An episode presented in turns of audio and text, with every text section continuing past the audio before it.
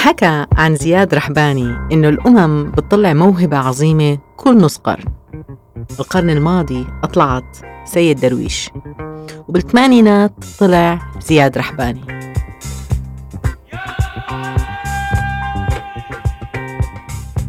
انحكى كمان إنه هو الممثل الكاتب السياسي المسرحي الساخر حتى المرارة. كلمات مصطلحاته موجودة في قاموس اللبنانيين اليوم. عند سمع ألحان زياد رحباني بحس بإثارة موسيقية وترقب للحن والنبض المتوقع.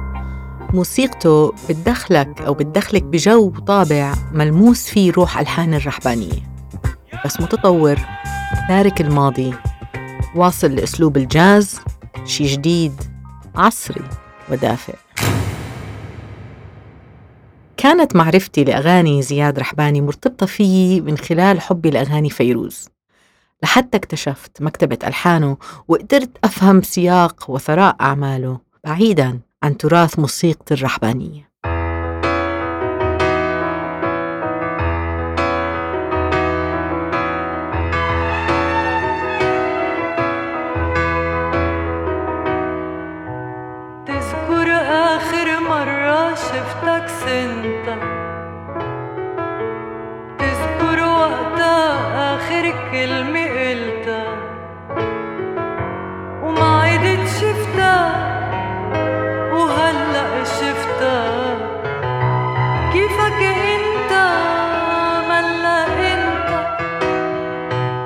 قريت تعليق بتوافق معه في وصف التجربة السمعية الفيروزية.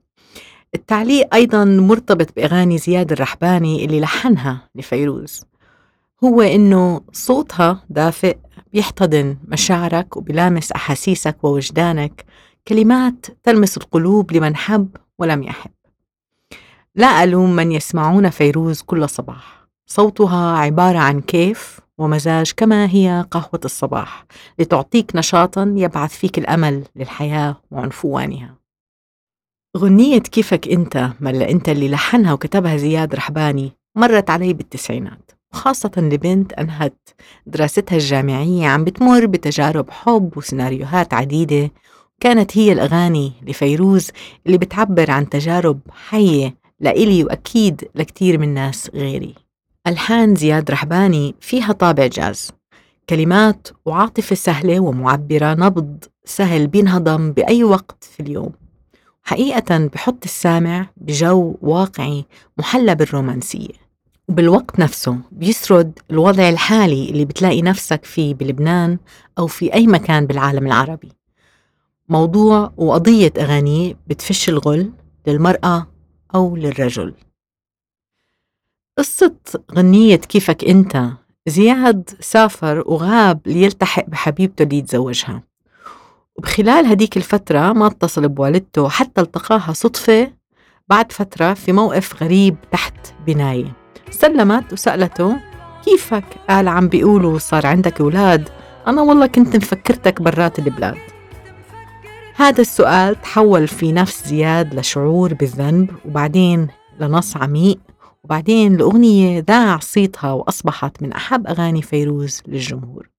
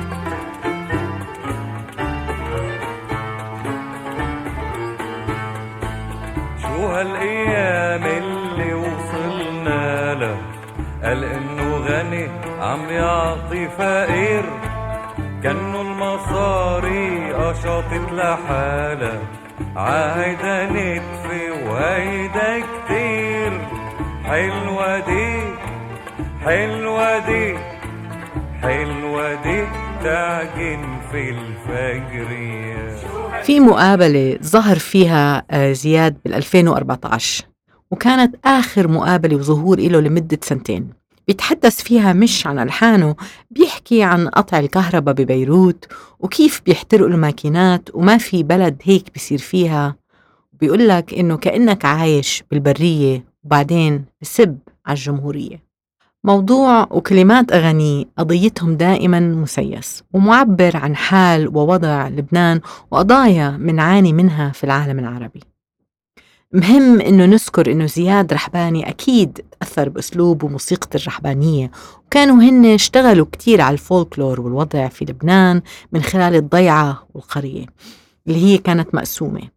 بس الفرق إنه الطريق اللي صار فيه زياد رحباني كان مختلف أوضح في صراحة ووضوح أكبر من أسلوب العمين ووالدته وكان في رسالة اجتماعية أكبر في أغانيه واختلف معهم بسبب الطريق اللي أخده في مسرحية شي فاشل جدا المسرحية فيها نقد للتجربة الرهبانية للعمين عاصي ومنصور.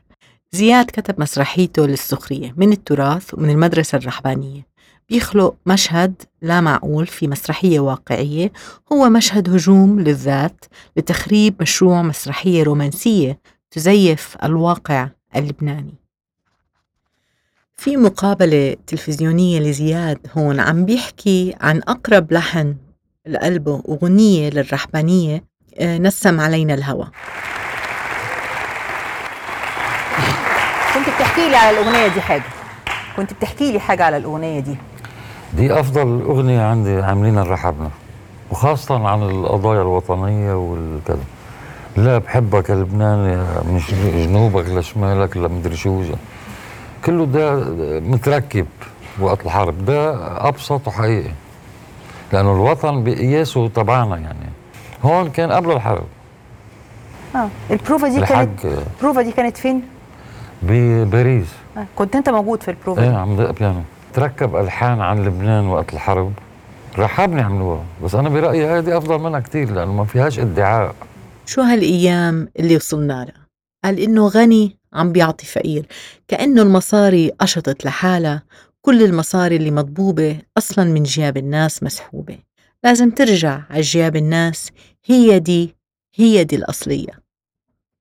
في إشيين هون في الإشارة لأغاني سيد درويش بحلوة دي وبقامة تعجن في الفجرية بسمع الأغنية كاملة. وفي الوضع الحالي اللي دايما بيشير إلى إله زياد رحباني بأغانيه. في الطريقة نفسها اللي كان يشير فيها سيد درويش لأحوال الناس في مصر. وفي مقابلة عملها زياد في القاهرة بيقول إنه كان يسمع كتير لألحان سيد درويش وبيأكد إنه في شبه بين ألحان درويش وموسيقى الرحبانية وبرضه قضية أغانيه هي رفض استغلال الإنسان للإنسان وصراع الطبقية. في مقابلة بينسأل الرحباني لشو هو مستغرب إنه الغني عم بيعطي فقير؟ بيوضح نقطة مهمة كتير إنه المصاري اللي عم بيعطيها الغني للفقير هاي معاشه يعني حق للي عم بيشتغل. بس عم بيعطيك معاشك الغني كأنه هو عم بفضل عليك. هو بفضل إنك تشتغل من دون ما يعطيك وبيشرح لنا زياد رحباني نفسية الناس وأمراضنا النفسية. رح نسمع غنية من مسرحية نزل السرور وفي شبه واضح بأغاني سيد درويش اللحن والإيقاع والكلمات باللهجة المصرية أسلوب درويش وهذا إبداع عظيم للرحباني القدرة على اللحن بأكثر من أسلوب وإطار زمني.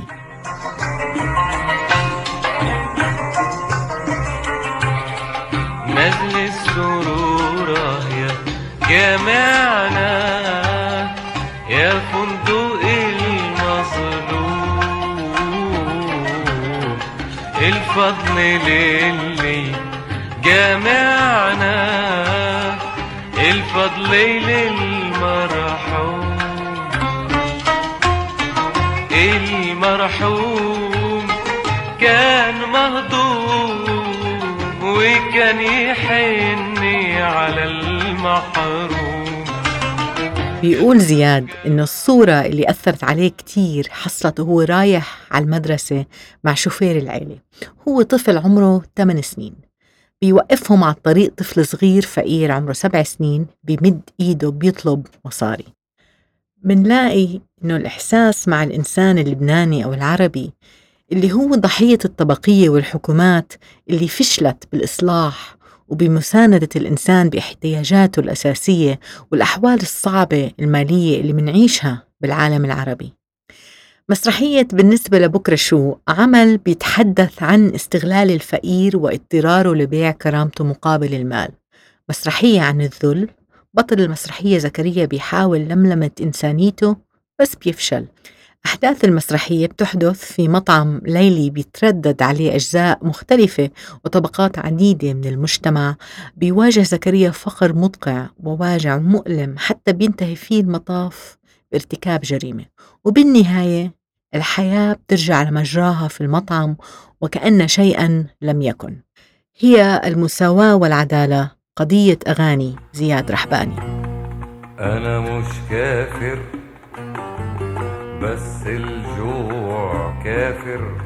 أنا مش كافر بس المرض كافر.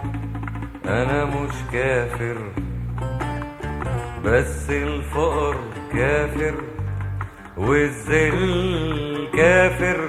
آه، أنا مش كافر لكن شو بعمل لك إذا اجتمعوا في كل الأشياء كافرين أنا مش كافر بس كتير من ألحان زياد رحباني اللي غنتها فيروز تحسب وتنسب للإخوان الرحباني بس هي ألحان زياد الرحباني.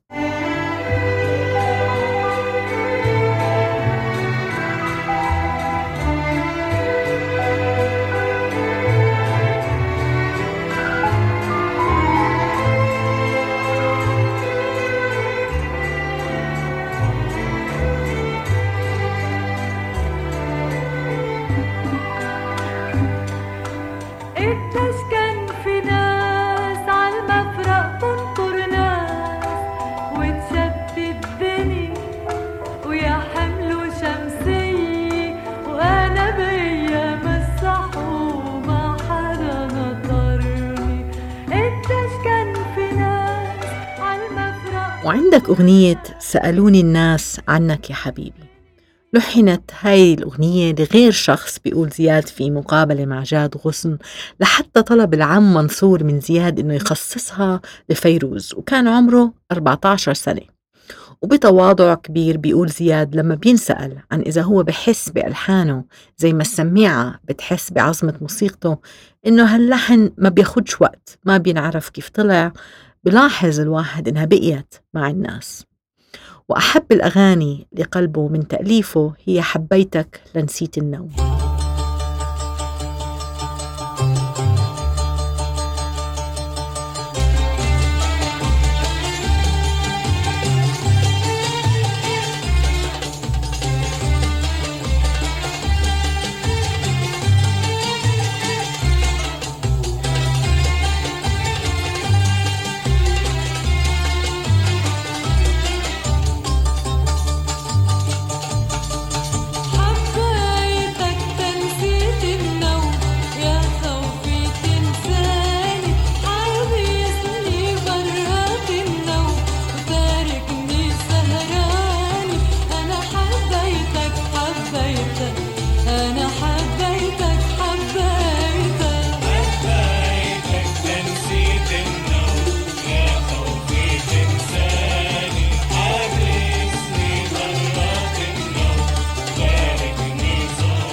عاش زياد بجو لحني بحت مع والده عاصي حيث إنه كان يستمع له وهو بلحن وبقول عم تسمع طول النهار حدا عم بجرب لحن. هاي أول غنية بيكتبها زياد رحباني لخالته هدى حداد وهو عمره 14 سنة ضلك حبيني يا لوزية.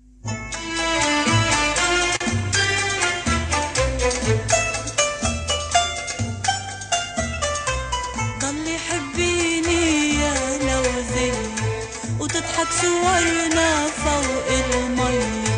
قديش مشينا قديش حكينا؟ بالغابة الخضراء وشو رحنا وجينا؟ وسكري يوم اللي ركضنا سوا تحت الشمسية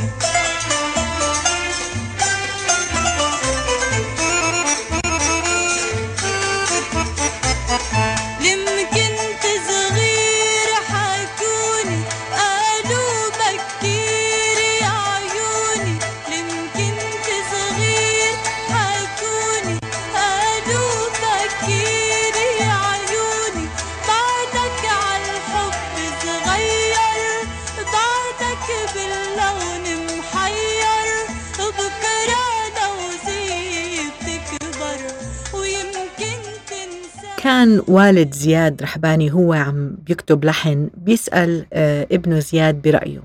وبدأ زياد نفسه بكتابة النوتة وبعد ما طلب منه والده إنه يكتب ويدون ألحانه. كتب حبوا بعضهم تركوا بعضهم وبكرة برجع بوقف معكم وعمره ست أو سبع سنين. أنا صار لازم ودعكن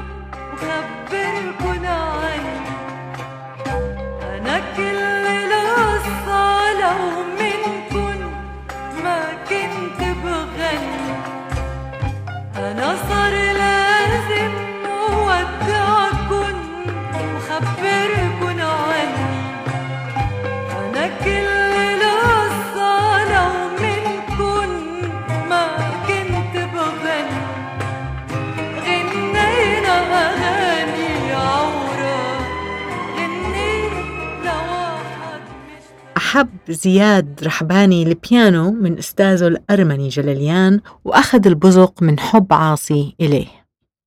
مسرحيته الأولى سهرية كان عمره 14 سنة. من بعدها نزل السرور وبعدها بالنسبة لبكرة شو. كتب موسيقى سكورات أفلام عديدة وتعب بالحوار الغنائي الأوبريت يعني ونفر منه بصعوبته. ترك البيت واكتشف أساليب موسيقية جديدة. في مواقف عدة ماخدته الناس بالنسبة لزياد رحباني. هو إنسان واضح ومعبر عن آرائه السياسية اللي ما بتوافق معها كتير من الناس. المنظور اللي ممكن يهتم فيه إنسان موسيقي هو إزاحة كل هاي المواضيع السياسية جانبا والاستماع لموسيقته. كإنسان بيعشق الموسيقى اللي بهمني إنه عنا ملحن حي عايش بنقدر نتحاور معه عن أعماله المعبرة عن وقت عم نعيشه ووضعنا الحالي بالعالم العربي. زياد رحباني منح المكتبة الموسيقية العربية كتير من الأعمال الجديدة اللي بتتناسب مع قضايانا الشخصية بعالمنا. حاولت التواصل مع زياد من خلال معارف متواجدة بس حاليا هو منقطع عن كل المقابلات والعزف في الحفلات الصغيرة. كنت مهتمة أسأله عن أسلوبه في الجاز العربي عن ما هو ال oriental jazz عن شو مصدر إلهامه في الألحان اللي بتطلع معه عن تفسير القطار الموسيقي لألحانه تلحين النوتة أو ال tone العربي بأسلوب الجاز. وكنت بحب أسأله كمان عن تأثير المكان أو الطبيعة على الملحن. أثر البحر على موسيقاه. شو كان بتخيل بصير معه لو عاش بوادي رم مثلا؟ بحب أتصور إنه المقابلة أو الفرصة لمقابلته رح تحصل في المستقبل القريب. وبعدك عنيد يا رضا. وأصغر نصيحة بترفضها. اسمع اسمع يا رضا. كل شي عم يغلى ويزيد بارح كنا على حديدي وهلا صرنا